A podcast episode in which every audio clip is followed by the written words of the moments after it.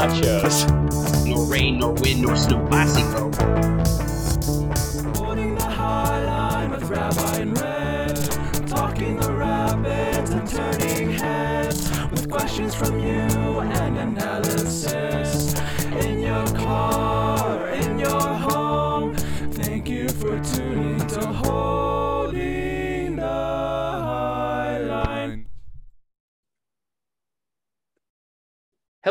Rapids fans, and welcome to Holding the High Line with Rabbi in Red. I'm Rabbi, aka Mark. Usually Matt does the rundown, but tonight I'm in the hot seat. I get to play the number nine, baby. We saw the Rapids this past week get eliminated from the playoffs this Saturday night without even firing a shot as LA Galaxy down San Jose and sealed the Pids' fate. The USMNT floundered and fizzled to a loss in Japan. Well, not in Japan, but against Japan in an empty stadium in Germany, followed by a dull nil-nil draw to Saudi Arabia in a completely empty stadium in Murcia, which apparently is a part of Spain. US soccer Twitter is ready to fire Greg Berhalter. How about you? I am not joined by a man named Matt or a person who has red hair, but rather by a man who draws more pleasure from a Rapids 2 MLS next pro match than is healthy or sane. It's our friend, Joseph Samuelson. Joseph, how are you, my friend? Man, I feel like I just got sliced and diced there. No. Um, no, I'm doing great. Uh, thank you for having me on. I'm excited to make my uh, second ever holding the Highline cap. Still have yet to be invited on the show when the Rapids have not been eliminated from playoff contention. So, We'll- I mean, I don't know what that says about uh, what it says about Mark and Matt, but you know, we'll bring you on when here. it's still relevant. No, we're not. It's we're it's it's has nothing to do with that. It just it everything revolves around me and Matt's vacation schedule, which of course also ra- revolves around the ability to attend Colorado Rapids games because our lives, of course, are dominated by this terrible soccer team to which we are both bowing in fealty to and com- hopelessly addicted to, despite the fact that it's unrequited love. They almost never love us back. Me and Matt, of course, started following the team after they won an MLS Cup. And in the time that Matt and I have covered this team, they have never won a trophy. But Joe's going to change that, Matt. Uh, uh, Joe. Um, Joe, uh, for those listeners who don't remember your appearance in episode 35, can you tell us a little bit about you and a little bit how a little bit about how you fell in love with and or caught this horrendous addiction to the Colorado Rapids? there is no team in MLS I'd rather be addicted to than the Colorado Rapids. Um, I, uh, if, uh, for those who don't know me, here's a little, I, I guess, a biography. Um, I'm about to turn 28. Um, I grew up playing soccer, um, as many suburban white kids do. Um, from I want to say from the age of like three was when I first kicked a ball, and I played until my parents told me, "You're not making the travel teams. You should do an extracurricular that's going to help you with your uh with the rest with the rest of your life basically um, and so i kind of dropped out of the sport I, I played like you know some club ball in college um but because i grew up in alabama in the dark days of mls where there were no southern teams um i had sort of no association or um connection to the professional game aside from you know us national team which um you know i would watch whenever they were whenever they would come on um and kind of just i would watch during the international breaks and kind of drop back into this ether of you know whenever the next soccer game is going to be Yeah. um i finally moved out to colorado i want to say six years ago um became a season ticket holder because it was the first time i was living in a you know metro area that actually had a team Sure. um and you know over time actually it was your backpass column that inspired me to start writing because i felt that rapids fans one of the reasons why a lot of them weren't paying super close attention to the team or why they're maybe not there wasn't as much interest in the team because there wasn't a lot of coverage like as Yeah, far I was- as like I was laughing because for two reasons. One, you probably started writing about it for the same reasons I started writing, which was basically nobody was writing about the Colorado Rapids. There was one guy back in the day who wrote for Burgundy Wave. Um, and I and he sent out an email one day saying, like, hey, anyone else want to write? And I was like, sure. I can't do any worse than you. You're the only other guy who does it. Um, and he was great actually. That's that's Chris White, um, who no longer covers the Rapids, but is the OG. Um, he started Burgundy Wave back in the day. And the other thing I was laughing at, Joe, is is is uh, self-deprecating, and this is not a reflection on you at all whatsoever. It was more like you probably had the same thought that I did, which is like, well, if this guy can write about the Rapids, anybody can write about the Rapids. I don't have to be good or anything, you know. So Yeah, so Um, it was really it was really just like I saw like I really enjoyed Backpass and I loved that Oh, you know thanks. there was actually somebody who was writing about it from like a tactical Yeah. and statistical Yeah. analytical perspective and And I was I- like I want to read more of that. and the funny thing is i don't really have as much time to do it anymore and i really need folks like you and matt and other folks who write or podcast about the rapids to kind of like give your thoughts and i think the other thing that's really wonderful about um, not only soccer the soccer writing and podcasting community in mls specifically but also your work which i've really enjoyed is um, everybody has a different perspective on the game you can't describe everything that happens in a game. I will write something and it'll be a very brilliant take on what our fullbacks were doing, but I wasn't really paying attention to how the wingers were being used or how um, spacing was being, you know, dealt with off the ball. Or I spent all that week thinking about the offense and not thinking about the defense or not thinking about transition. Um, and and there's just too much going on in a soccer game to really cover it. I don't know if you've ever coached before, but um, one of the great things about coaching, both basketball and soccer, which I've I've coached, is the head coaches would turn to me in the i before we go into the locker room in a game when I was an assistant in either of those teams and say, "What did you see?" And I would say something, and sometimes it would be relevant, and sometimes it wouldn't, and and sometimes you're watching a part of the game that nobody else is seeing. You know, like have you found that? Are there are there things that you've been noticing? Um recently that like was like a unique uh, a unique take that you were like nobody else is noticing this huh Yeah, I feel like this kind of gets into a whole a whole discussion about like theory of soccer and stuff like that, um, which I'm not sure if we have the time nor um, expertise to really uh, discuss. But like um, for the longest time, I used to sort of be of the perspective that like I only focused on shots, right? Shot creating actions, um, uh, you know, plays that led to goals because you know goals define soccer games.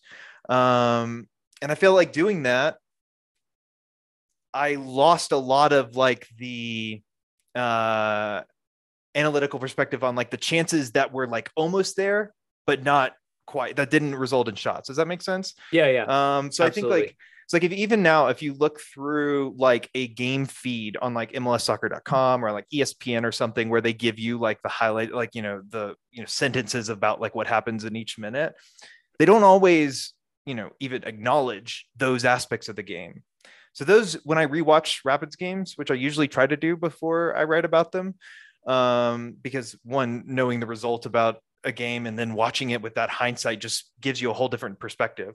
Um and two I feel like you just miss a lot of those in the game because people tend to come back. They focus on the big chances, like the one that just missed the post or the one that ended up in the net. Mhm. Um, so I really appreciate, like, I really like to focus on like the chances that, you know, k- kind of almost got there, but didn't Yeah. actually get all the way. yeah I think like that part of the game is really interesting to me. Like, why did those chances not result in shots where others did?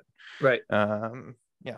Yeah, I think that's well said, and I th- I think um, it's it's one of the reasons why you and I are both more interested in expected goals than any human being should be, um, because I think a lot of and I, and I'm I, I think I'm guilty of this. Um, it- to be serious, I think a lot of fans are right to be critical of a soccer team that doesn't put the ball in the back of the net. And for season after season, I will typically say about the Rapids, like, oh, you know, they produced a 1.7 expected goals, but were shut out two to nothing. Like, we should have scored there. Like, we we just had bad luck, and like that's a thing that you can fall into. But but the inverse of that is is still true, which is that the team, the Rapids in specific, you know, over the last couple seasons, but most soccer teams in general, it's mostly about creating chances. And if you create more chances than your opponent, overall you're likely to do better and i think you know noticing that is really important and then but the tactics is that other piece because i think you know when i was writing for asa uh, american soccer analysis um they were really long on mathematicians. You know, they were they were really great on guys who could create models and use complicated statistical regressions that I literally just did not understand. Like, you know, if you, if you didn't have a finance degree in arbitrage from from Wharton or you you didn't I have a still don't fully comprehend goals plus. I'll be Right. straight up honest about that. Right, I right. get how they do it, but I'm not like Well, and I think you have to be nat- math nerdy enough to eat to do either one of two things. One, be able to look under the hood and say, "I understand this algorithm, and here's why I disagree with it," or to open up the hood and and say, "I understand this algorithm, and here's why it's absolute brilliance." But the challenge with ASA in terms of their now we've gotten real nerd land, so this is fun. But um, the challenge with ASA and that algorithm is it's proprietary. They're not going to share it with you, and there's nobody over there who's that brilliant at writing uh, about or explaining it.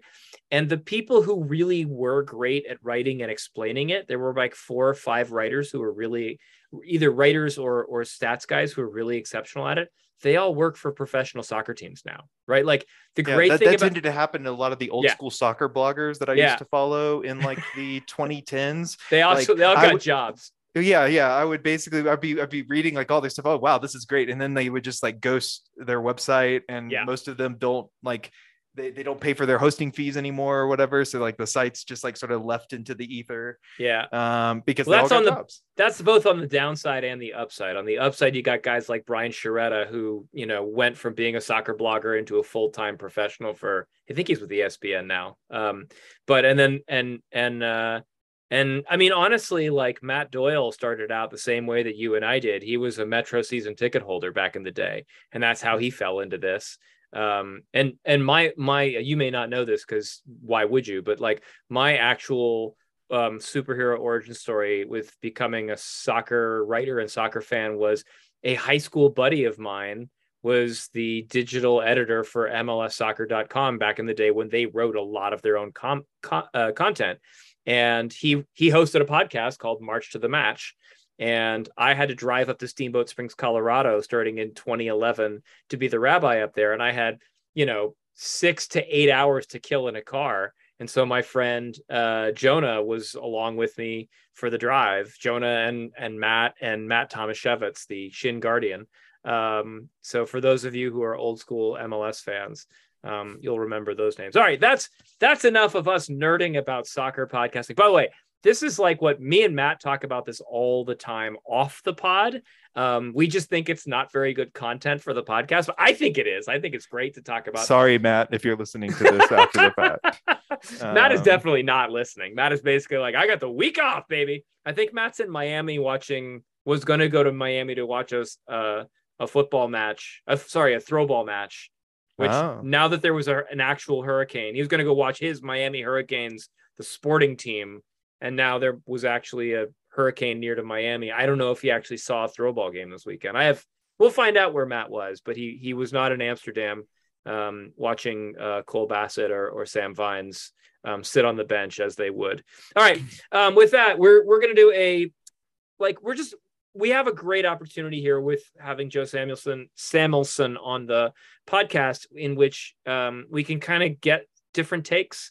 Um, there's no point in breaking down the last Rapids match. For one, we already broke it down because they were off this week because of the international break. But for two, like, what's the point of breaking down any of the last couple matches when we have a new guest on who can give us kind of a sweep of the whole season? So, Joe, if if you have any kind of like either bullet points or specific first thoughts about like what how would you contextualize the 2022 Colorado Rapids season? Were there things that were there things that went right? Was it mostly things that went wrong? And what are some of your like main bullet points about what went wrong? I think that this was a the Rapids going into the season were a middle of the road Western Conference team that got crazy unlucky with injuries, Mm, player regression, and those two things were exposed by what I would consider to be subpar transfer dealings Mhm. and like inadequately replacing players that left. um, in the off season and also in the middle of the season. Who do you think was Uh, the biggest off-season departure where you're like, ooh, that hole did not get filled? Cole Bassett. Yeah. Um, I think that his relentless pressing Hmm. and his like constant like harassing of defenders in the final third took the ball like uh, or it made it so that the defense didn't have to do as much work because the Rapids were doing more in the in the final third if that makes Right. sense Right. because so much of the Rapids play last season created chances just from like turnovers in the final third, um, mainly due to like relentless pressing of like Bassett, Barrios, and even you know Baji down the stretch, right? Mhm. Um, that, like losing, taking Bassett out of there, even even considering that you know he hit the post way more than anyone should have reasonably right. reasonably done. But I think losing his non-scoring contributions was probably the biggest thing. But I mean, with all of that, I tweeted this out a couple days ago. You look at do you know what the what what Colorado's points per game is with and without Jack Price in the lineup this year? It's uh, it. I think it's pretty notable. I think it's like It's one point seven and one point monumental. one, something like yeah, that, it's right? it's 0.93 without yeah, and it's 1.47 with. yeah. I was One- close, but not that. yeah yeah and like but no but seriously like Yeah. 1.47 is like that's where nashville is in fourth place right now with Right. that or Right. last time i checked I, I haven't seen the updated score since the seattle or updated Well, standing since the seattle and, game and I think your point about Jack Price is great because it it leads to a second point that some of the smarter guys in in, in punditry have noted. But like the Colorado Rapids, and and I've broken down at different spots over the last couple of years, which is the Colorado Rapids have been very very reliant on set pieces. They've been very very reliant on um corners and without Jack Price in the lineup they weren't doing as well. It was interesting. I interviewed Jack Price a couple months ago and it was like the Rapids had just gone on a two game win streak, maybe a three game win streak or two wins and a draw. They'd looked good recently. And Bryan Acosta had put one into the mixer that was that ended up a headed goal. And so Jack was like, we were joking, you know, in the interview, like, oh, ha ha ha. Like he he's doing well enough from the corner that maybe he'll steal your job. And then he went ice cold and Oh, yeah. nothing nothing went in from the corner from that. That was in that interview was in July. And I don't think the Rapids ever I don't know if they scored a single corner kick or a free free kick the rest of the season. yeah i mean and, and and i don't know that you know if they have off the top of my head but you're right spot on with the fact that you know bryan acosta came in did great on that one set piece and everybody was like okay maybe maybe not losing jack is Yeah, gonna right. be maybe, like you know maybe we're maybe it's gonna be okay Yeah. um and then uh you know we all know what happened yeah. um Are there I- I- other places where regression was uh, was notable, or were there certain positions that should have been signed where you were like, God, they didn't get that. That's to be a problem. I think on paper, a lot of the replacements that they got were.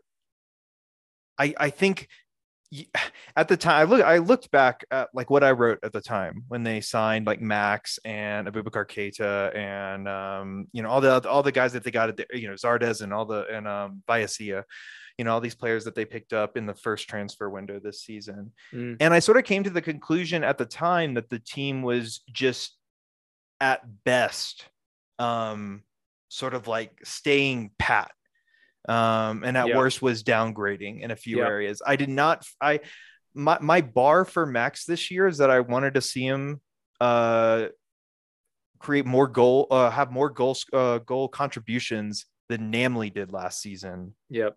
even considering his injuries right Yep. um, and he still hasn't done that, even if you include his Champions League goal.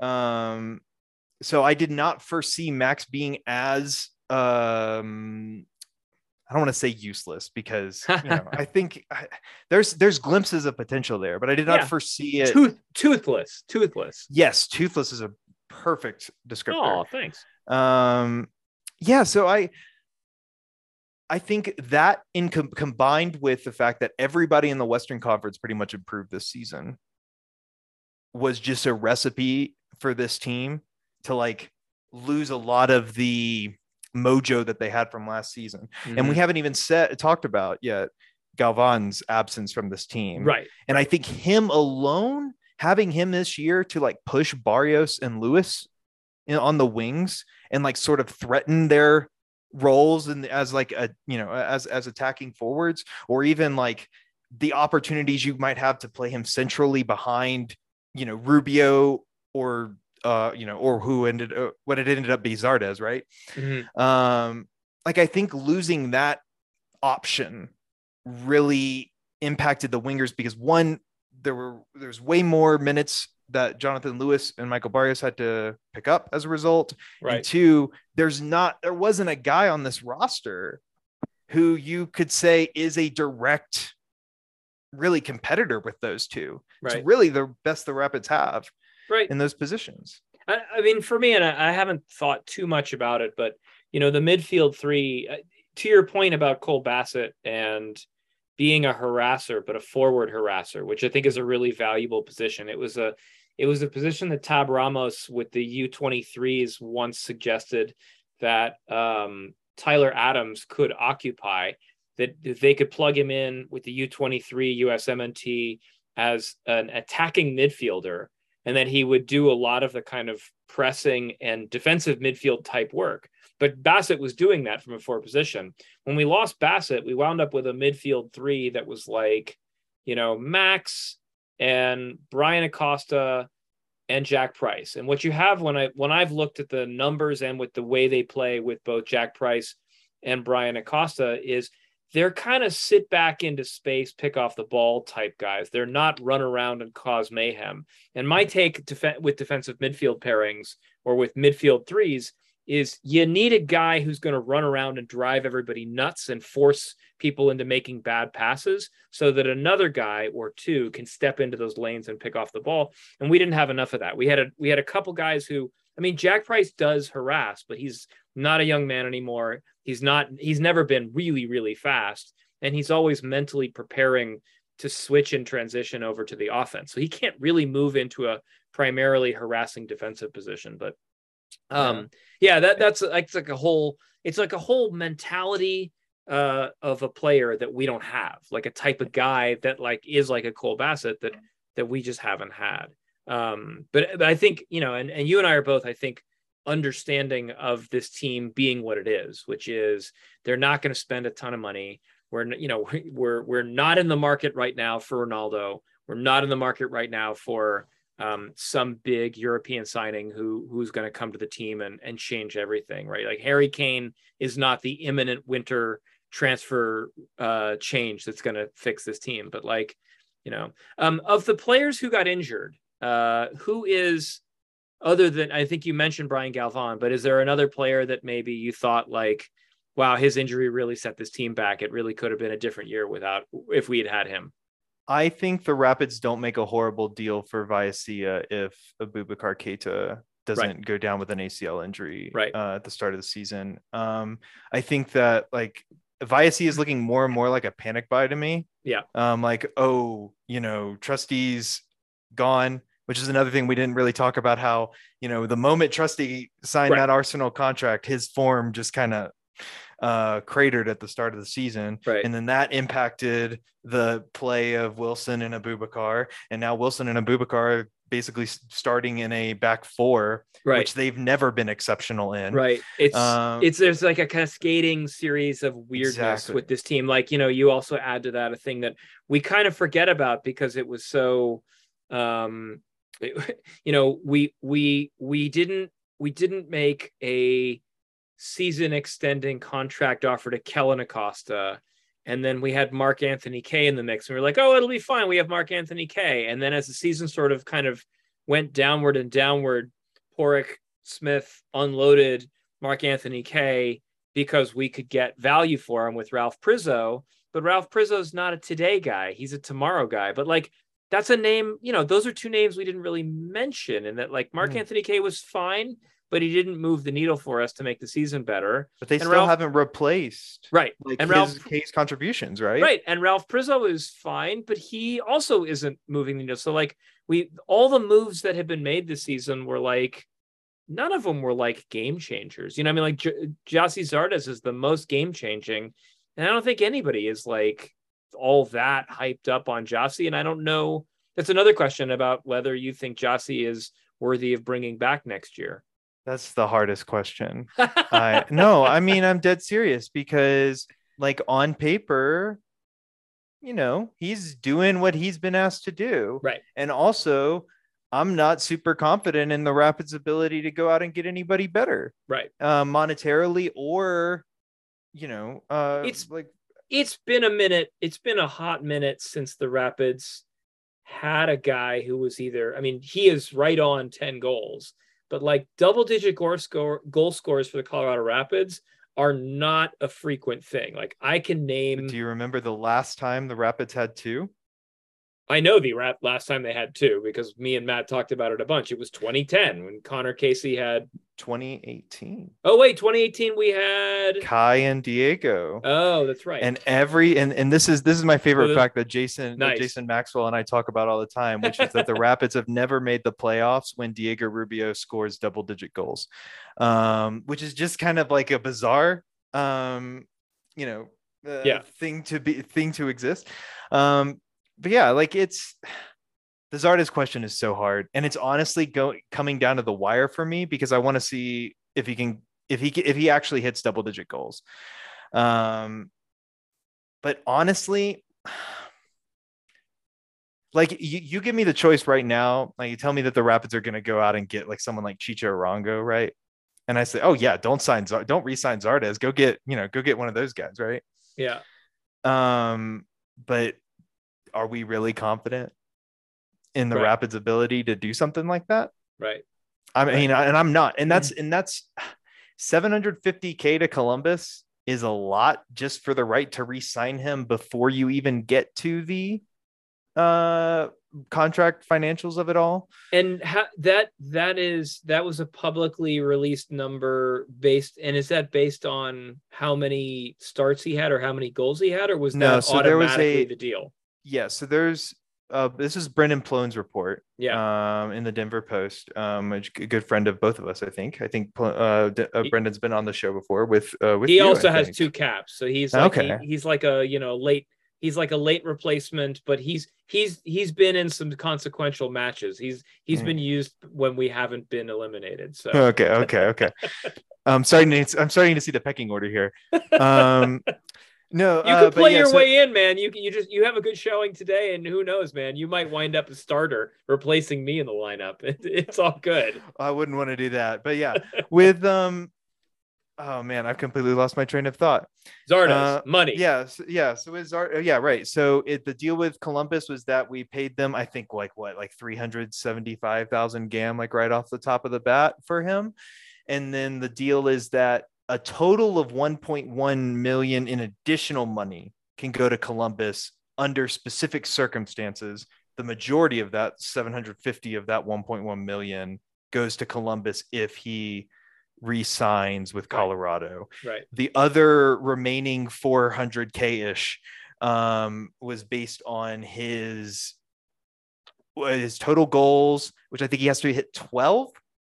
Wow Um, I think it's at 12 to qualify for like 100k, and then another was was he on the World Cup squad? which right he's definitely not going to be. Um, and then there were a few other metrics in there, maybe total number of matches. I, I don't remember, but the point is that like two, if they want to get him on a new contract, yep they have to basically pay pony up three quarters of a million in allocation.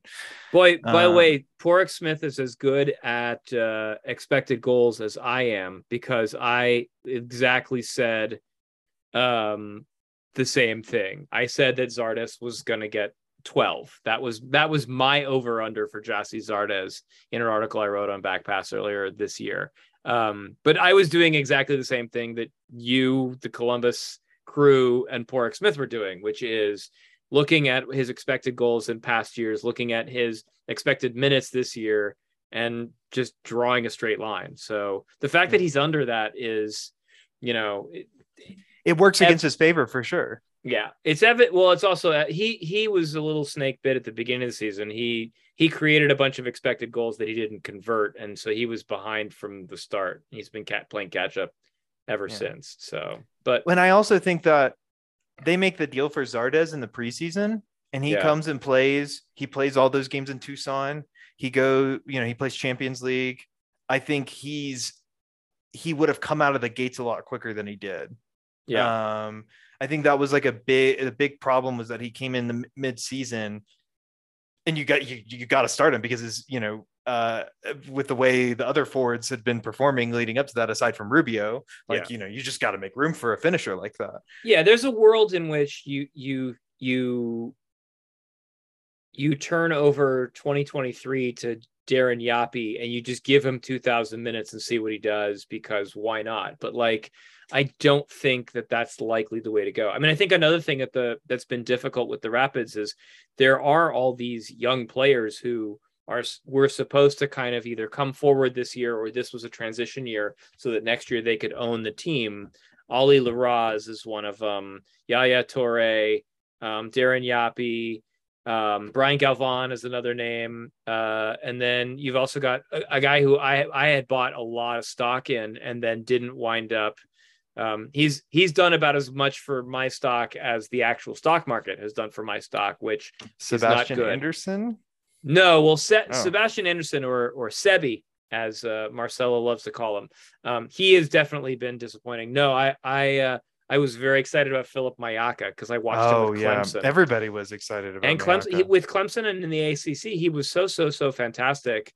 And there were so many other players on that Clemson team who were really talented, and they played against very good teams. And it just it just hasn't been. He hasn't what for whatever reason. It's just been, you know, his his running around on defense is very good, but his ability to connect passes. I mean, you've actually watched him a lot Yeah. more with R two than anybody I've watched else. so much Mayaka minutes this year. Yeah, the what- first game What do you I've see in him, and what do you see him? Yeah. Why hasn't he progressed? I tell I tell everybody the same story. The first time I saw Mayaka get extended minutes uh, was in a Rapids 2 preseason game against Hailstorm, the Mhm. new Fort Collins team in USL League One, uh, a game which the Rapids uh, lost, or Rapids 2 lost. I think last second goal or something like that. It was like 2 1. And I think Darren Yapi got the opener for the Rapids. Um, I saw Mayaka played all 90 minutes of that game and the man got nut- nutmeg three times by Ah! a team that had never played any game friendly. This was like literally Hailstorm's first That's so like weird. public game. Like they Yeah. had they had done closed door friendlies with like a high school, I think, yeah. or, or a college in the build up to it. But this was their first ever like sort of, I guess, test against uh, opposition I would consider on their same level, right? And I mean, they just they just made him look silly for 90 minutes. That's so weird. And um, and I just don't know.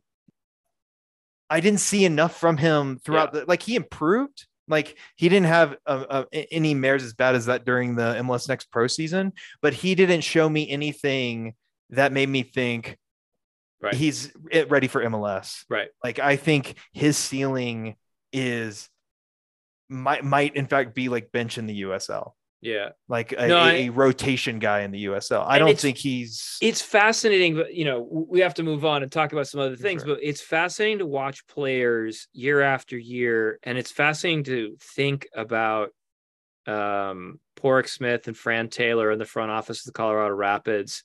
Um uh you know, um Brian Crookham in the the director of development and uh Mitch uh oh Mitch's name is escaping me, the director of scouting, and what they're looking for in players. Because you can see a player who looks, you know, who's had two good years in uh college or who's been really solid with their youth team or whatever, just burning things up. They could have raw speed, they could have physical talent, they could be technically adept. But one of the things that you can't gauge in any sport is the drive to continue your development. And I think that that's really a challenge um, with this latest crop of rapids. Like I talked to a number of players who who I thought they had their head screwed on straight and they look good, and I've talked to other players and thought, man, I have no idea whether you're you're going in the right direction. And sometimes I'm right and sometimes I'm wrong. You know, like Yeah. when I talked to um, Sam Vines, I very much got the sense of a guy who was very, very focused and driven.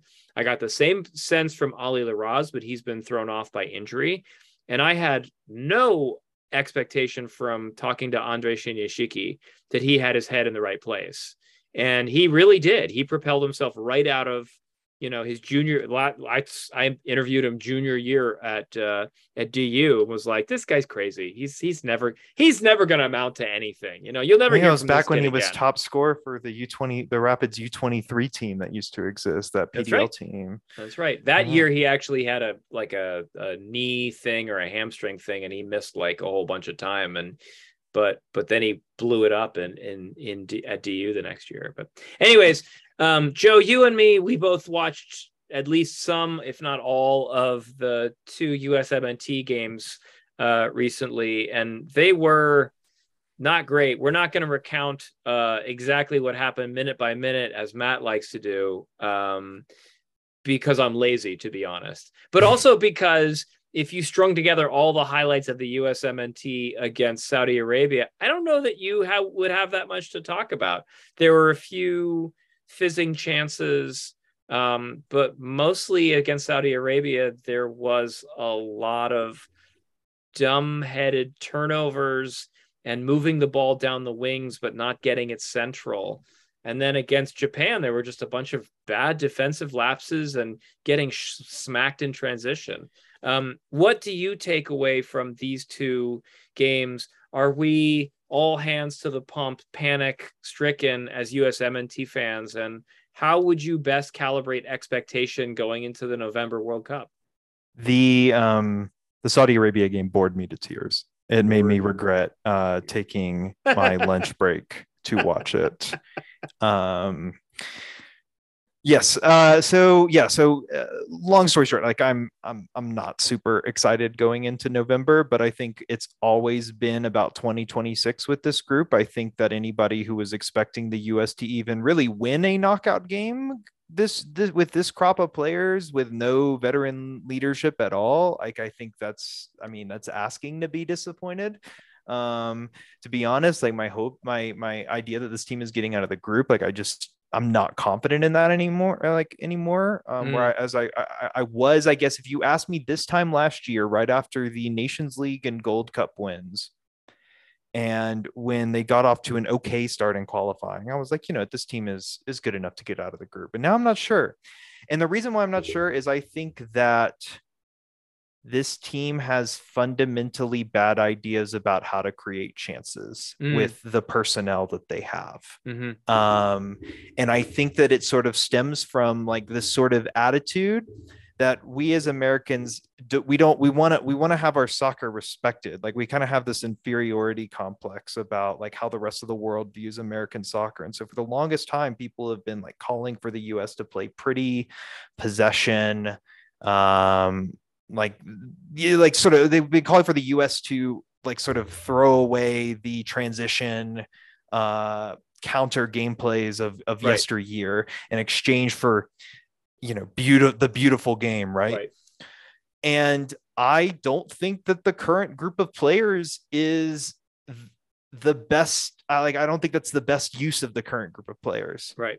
um and i think that's why when you lose a guy like musah which the us didn't have during this window Right. all of their midfield creativity just went just completely out the window mm-hmm. um and as you said it resulted in you know sort of aimless working the way up the, up the wings right maybe you get a cross in that gets headed away or more often than not you just turn the ball over Yeah, I mean, to what to what degree? I, I this is going to sound insane because I I sometimes watch um opposing teams to the U.S. men's national team, and I I really am interested in them, and I am I'm so interested in how they play that I'm almost in my head like rooting for them. As, in the first few minutes of Saudi Arabia, I was just mesmerized by how they chose to play, and I really enjoyed it. Right, like they they started pressing with their front three and they they had you know on brand for our podcast name a very high line with their back line and they compressed the midfield and they basically said to the US like we're not letting you go through the middle. Go go over our top. See if you can do that. Go ahead.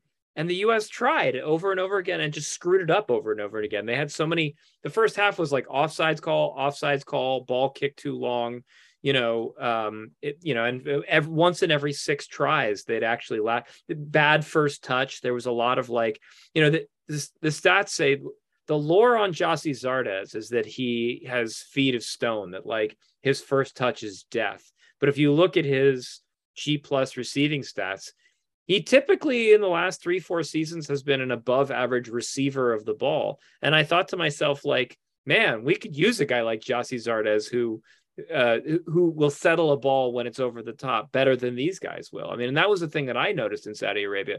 Was there anything in noted that you noticed in Saudi Arabia or Japan that was like, wow, this team can't do this thing, and we need them to do this thing, and players at this level should be able to do this thing, and they're not doing this thing. Are there Do any you mean things? the that- U.S. or do you mean US, from- US. Yeah.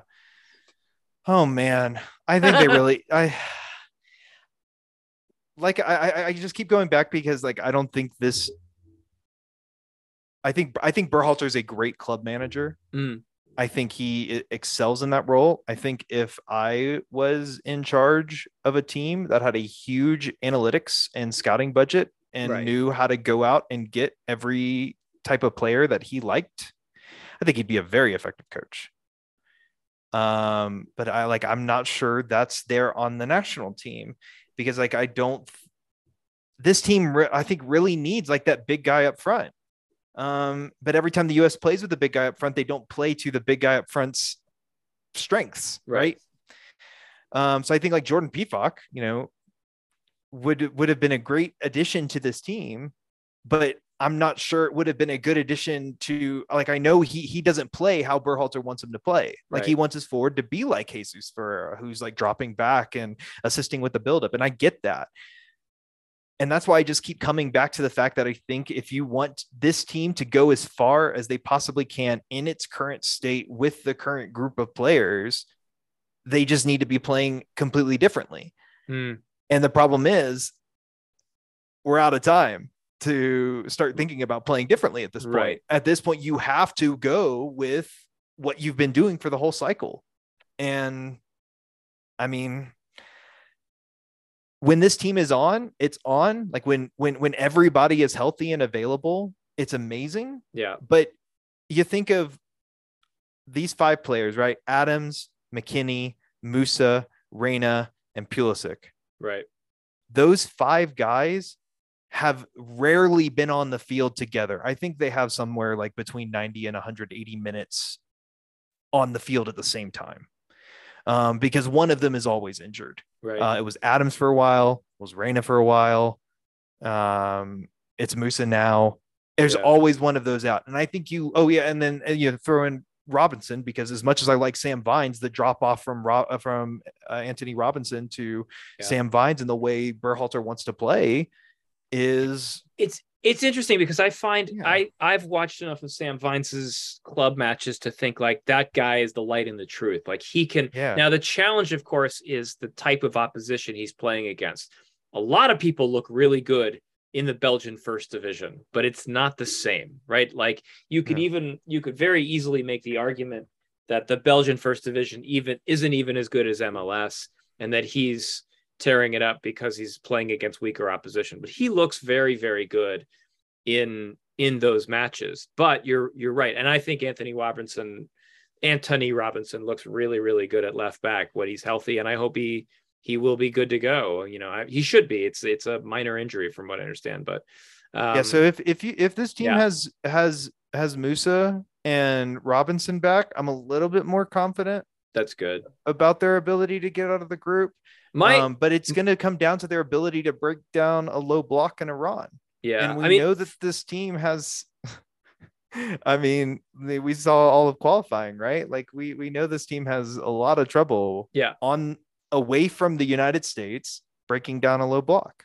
they can they can make Mexico look bad. They can they Mm. can go toe to toe, and they can play very well against a, a, a team like Canada, who are normally not that much to talk about, but this cycle were exceptional. They can look really really good against those teams, and then drop a nothing burger against El Salvador and and really struggle. And that's they play up and down to their opponents like no other team. Like they the US is not Germany. You know, Germany Germany blows out teams it's supposed to blow out. That's it. And and so do uh, so do the big teams like France, even England in the last cycle have been the kind of team who did not struggle against minnows and the US team will will make every game look like they're playing a very difficult opponent. The one thing I was going to say was I think the two players who are pivotal for me but haven't been pivotal in both this cycle and and reliable overall in the last year are um, Brenden Aaronson and Christian Pulisic. Pulisic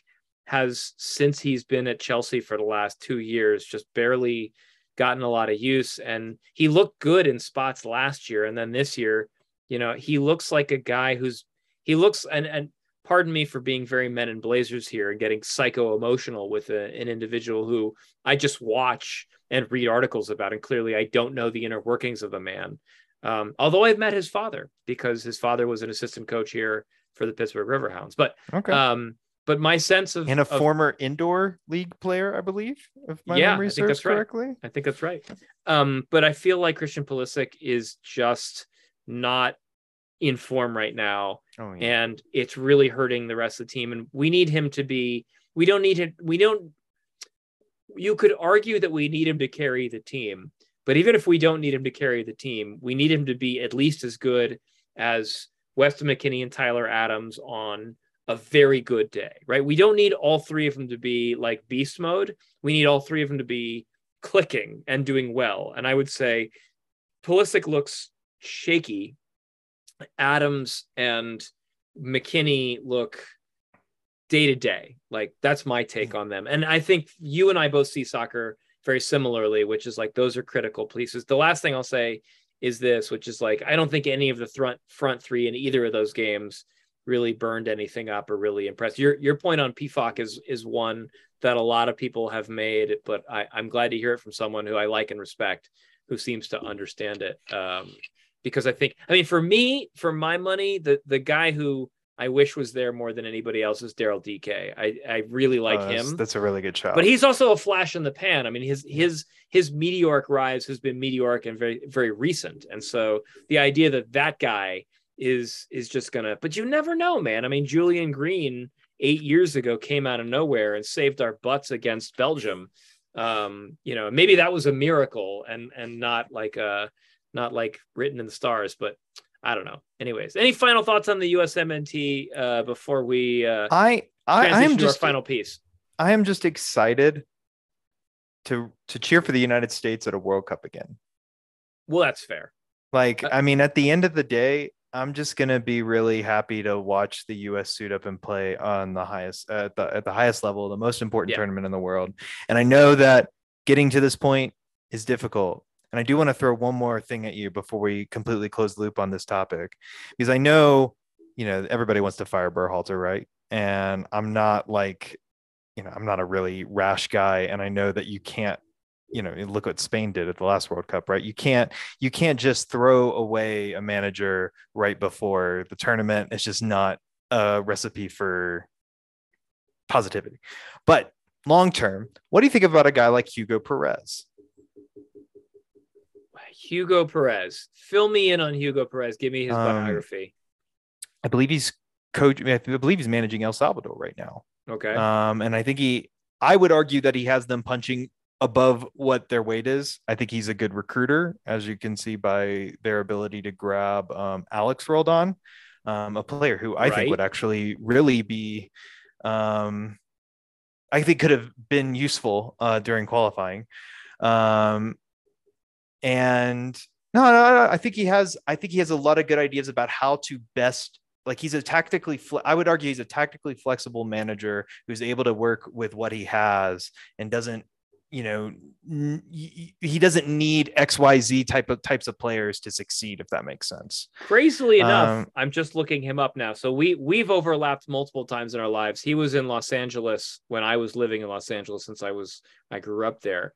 But he also uh, was the US U15 coach from 2012 to 2014. So he's been the US Yeah. he's been a US men's national team. 73 caps for the U.S. too. That's crazy. Yeah, Yeah. I and I d- I don't really know because he was around in that in that era. I mean, you know, the guy to ask since maybe you'll get a chance to talk to him is um uh, Marcelo Balboa and ask what he thinks of him. And Cello's a really Cello doesn't have Cello's a great coach uh, when I've watched him coach the youth teams for the Rapids because Cello doesn't have big tactical ideas. And actually, when you when you listen to him do color commentary with the Rapids, uh, and that's not a slight. I mean, I'm sure he has tactical ideas. That's not. I'm not saying he's bereft of of tactical genius. He's probably knows that. But what makes him a talented coach is that he watches players and how players go into tackles and what players are doing and player development. And that's why he's an excellent coach for the U15s. So asking Cello what he thinks of Hugo Perez might be really valuable. So Yeah, that's I a really that. that's a really interesting shout. Um, and you No, know, I just we- think it's a. I think a lot of people when they talk about U.S. manager, they throw out guys like Pep. They grow. They throw out guys like Bielsa. Like Right, they right. throw out guys like Arsene Wenger. Oh yeah, these guys are gonna come. You know, they're gonna leave their. Uh, you know, gigs. wherever their Yeah, cushy, yeah. their cu- current cushy gigs in Europe, and they're going to come to the U.S. Right? And I just no, don't I'm see, don't see hashtag that American happening. coach. Like I, I, you know, Jesse Marsch would be probably my ideal, and Marsch is based on the jobs that he's been taking the last couple uh, years, sure to be fired at some point in the near future because That's he true. keeps taking. The, I mean, the great thing about um, uh, the the great thing about the jobs that those guys take is that they pay really well um, because you know you can't be there forever. You're like you're not gonna like Jose Mourinho is Jose Mourinho. Like he's going to last three years max, but he doesn't need to work. I mean, the dude's probably lying on a beach in the south of France as we speak. So, all right, with that, we got to turn to our final segment because we could go on and on forever. But I'd rather make sure that we don't burn you out so that we we get you fresh for your next cap. Uh, it, which I, Matt and I are talking about as like probably 2027, 2028. We'll, we can work. I'm just kidding. Um, uh, so um, the Rapids have two final games. They play Dallas in uh, at at uh, at uh, at Colorado in what will be our last home game of the year. It'll be fan appreciation night at Dick's Sporting Goods Park, um, which is a, a lovely event if you've never seen it. Rapids fans in person, um, they give away jerseys. All the players give away their jersey to a to a random fan who's entered in a drawing. I think it's all for season ticket holders technically, but um, there's a lot of really nice little like gestures to the fans, um, and it's a it's a good last shout to kind of get fans to come out to the game even when there's really nothing to play for. But that is actually the question, and the final game will be in Austin. I don't think it's likely that either Austin or Colorado will have anything to play for at that point. Austin has pretty much stamped themselves into second place in the Western Conference. I'm fairly certain there's nothing can dislodge them from that position, and the Rapids can't make the playoffs. What what do these games mean? What do you want to see? Who cares what Des- what uh, Dallas and Austin do? But what do you want to see the Rapids do in these last two games? Who do you want to see them play? Sure. Um, I do want to push back on one little thing you said. Go. um, which is that Austin's not going to have anything to play for. And I think you look at, I know they might not have anything to play for in terms of standings, but MLS is about being hot going into the playoffs. Mm, And I have no reason to think that Austin's not like going to just like phone in a game. Um, actually, you know what? I don't, I haven't looked at the playoff schedule because it hasn't mattered for the Rapids. Um, but I don't know how quickly the playoffs come after that last game of the season. But I think if it's, if it's just a week after, if it's like a week after the, as long as it's not like three days or something after the last game of the season, I mhm. think Austin's going to probably try to win because you want that momentum going into the postseason. Um, but in terms of like what I want to see from the Rapids, I really want to see Priso and Yapi each get a full shift. It doesn't have to be together. It doesn't have to be for both games. right. I want to see each of them go like like uh, have a decent starting shift. I think every time Priso started, he's gone out at the 45th minute. Um, I'd like to see him at least for 75 um, because it's so hard to tactically evaluate like what he like every time I watch him individually, I think he's done really well. But clearly there's something like sort of missing from his final product of Fraser's like leaving him out of the team so much. Um, and I and I'd like to you know actually get an extended look at him with the team because it's the best way i feel like it can evaluate his like contributions with to the whole right Um, and I also want to see I want to see Yapi get a full run out um, because I think a lot of his I guess invisible performances for Rapids two this season have been not really his fault. Mhm. Um, like when he gets the ball, uh, like the man is is is moves like moves so quick for how uh, for how big he is, for how Mhm. physical he is. Um, surprisingly speedy. Um, remind I mean, I, I, re- kind of reminds me of like a less physical Daryl Dike with more uh with better ball control, Mhm. if that makes sense. Mhm. Um, I, I, I he reminds me a lot of Zardes, honestly. Mhm. Um, I think Zardes is a really good analog to him uh, to, to Yapi as a player. Mhm. Um, and I want to see him like play a game where he's consistently getting chances. Um, across his sub minutes this year, he's only taken I think three total shots, but I mean he's also only been getting like five minutes at a time. Um, so I'd really like to see him like how he looks with what Fraser, how Fraser wants to play with with with Yapi there. Um, those are the two biggest things I really want to see. Right. Um, A- I want are to see there any minutes other for those guys. So for me, I'll just add um uh there's like two players I'd also two other players I'd like to see out there. Um and and uh two veterans I'd like to see if only to get a curtain call in what might be their final appearances both as Colorado Rapids and as professional soccer players. So I want to see Anthony Markanich out there because I think um, even though the way I looked at him, he had one good game and two not so good games. The one good game he had, which was against Seattle, which is a game the Rapids won, showed me enough that I thought the kid had a lot of potential as a future left back in Major League Soccer, which is really interesting considering um, he really played uh, defensive midfield um, in college. So I think that's a very exciting possibility, but also just trying to suss out like, does this guy have a career in Major League Soccer? What is his career in Major League Soccer? Like, what's his best position? Can he be a Swiss Army knife? Throw him in at any position. Um, and another player that I would like to see out there, even if it's not to start, um, would be Sebastian Anderson, the aforementioned, just because the kid hasn't really been doing a whole lot this year, and I'd like to see him kind of get out there. Two I senior think players. Anderson is um gonna stay with the switchbacks for the rest. I think you're right. season. Uh, I think you're right. I don't think yeah, we're going see him unfortunately, again, I I agree with you that I would want to see. I- Yeah. I, I would want to see him there, but I Yeah. don't think it's He in has- the cards. I think he had like 23 minutes this year. He just he it was Yeah. he ate some garbage time and he never really He hasn't Um, gotten a start for the first team since Fraser's first game yeah as manager that's crazy. um, against New York Red Bulls. Yeah. Um, and then the two players that I want to see get curtain call, swan song, final opportunities are Steven Beitashour, who, I mean, realistically, he might stick around for the Rapids. His contract, according to my records, uh, expires at the end of this year. They got But- one. op- they got one year option. Of course, they have options. I never, I never think about the options because I just think like, you know, um, his contract is high enough that like yeah, odds are you're not going to. It's not that high. I mean, he's on uh my record hundred k, I think. 172. Oh, okay. Um, but but the other guy is, and he hasn't been good this year, but he deserves the the curtain call because he's a career guy, and Rapids fans have loved him for many many years. Is uh, Drew Moor, and Yeah, you absolutely. know, to to be blunt and a little bit harsh, um, he probably should have retired last year when there was still some tread left on the tire.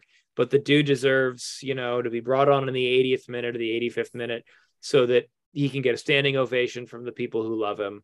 Um, and so his and so his little girls can i think he has two girls can can see him run onto the field one more time. And um it, the, the dude is a stand-up guy. He's a he's a fantastic human being. And you know soccer for me has always been especially as a writer and an interviewer um but also as a human being like uh, it's it's just another uh medium to tell human stories and an opportunity to engage with folks and amongst the humans that i've engaged with on the colorado rapids drew moor is one of the better humans i've ever dealt with now that that's not to say that Steven Beitashour is not. It's just that I never got to interview him. Um, by the way, um, uh, uh, Aboubacar is also one of my favorite humans I've ever dealt with, but he will probably have many, many more years with the team. So we shall see. Any final thoughts, uh, Joe, or shall we, as Matt likes to say when we end this, get out of here? Let's get out of here and Cool. hope uh, the Rapids extend their four-game home winning streak over FC Dallas. Ooh, that was that was good salesmanship. You're you're working on a on a front office position that with if you can keep that up. Um, do you want to tell us a little bit about uh, where to catch your writing and where to read you on Twitter? Yeah, uh, listen, if you guys like what I've had to say in this show, um, there's a lot more of it on the internet. Um, I am at JSPSAM on Twitter. Um, and, you know, I post the long form, I post a long form preview and a recap for every game um, on my blog um, because I still use a blog in the year of our Lord 2022.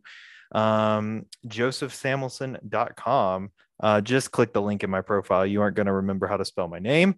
Um, yeah, and with that, and it's yeah, hosted re- on Tumblr. Am I? Is that right? Yeah, it's just one of it's a website I've had for it's it's my personal website. Like you can go through the archives on that and find stuff I've written in 2011, 2012 or something like that. So Whereas to find all my Uh, writing, you'd have to collect seven different websites, including one that no longer exists on the internet anymore. You need to use the Wayback Machine. In order to find around. MLS.com, am I right? God, I, why do you even know that? Even I don't remember the name of the website that I used to write for before it, it catastrophically imploded like a NASA uh, satellite crashing into an asteroid attempting to change, traje- change trajectories. That was the best, worst idea I was ever involved in. I can't even. Someday, someone will do a 17 part documentary series on the history of around MLS. No, they will not. um, Joe, I'll I read it. really, I really appreciate you coming on tonight and uh, and helping out. Um, you were a a joy to uh, speak to and learn from, and I hope folks really do uh, check you out on Twitter and check out your website. It is a great read, full of really interesting informations and a great perspective on the game. We need more good writers like you out there. Um, and someday down the road, you should not hesitate even though Juan is uh, singing your praises as someone with limited access. There's nothing wrong with taking a press pass every once in a while. The cookies in the press box are fantastic. The rest of the food's garbage, but the cookies are great. I, I I- have made my way up into the press box. I just haven't done it since uh Right. post COVID. Nice. Um, honestly, I like my perspective as being a guy who watches from the stands. I hear you. Um, my uh, beautiful wife and I watch every game from the top of 109. Though we are switching sections next year. Ooh, um, east side, you going east? You're, you're going to the south east side, stands because our tickets have gone up to nearly $800 for tickets that used to be 400 womp womp. and um, based on this past year, I yeah, do not think that price increase is worth it. Um, but you know, uh, someone in the sales I team that reach out to Joe and his wife and make them a deal. Like, see if no, see if listen, you can get them. I, I, I, I, yeah, but at the at the end of the day, I still, I still just really like that perspective of just being Yeah. that guy who's like, I'm, I'm, listen, I'm in the crowd like everybody else. yeah, Um, I don't, I don't consider like what I do to be like particularly special. I feel like any anybody should be able to do um what I can do. Um, and I like sort of having that as my perspective. But you know, maybe one of these days I will make it back up to the press box and steal some of their cookies and drinks. Let's Listen, the, the the migration is is uh, is inevitable because I was section 109 row 15 for many many years and then moved on over to the other side. But you know like I'm uh, east side till I die baby. That's that's the way it goes. Yeah, Joe thank you so much for being on.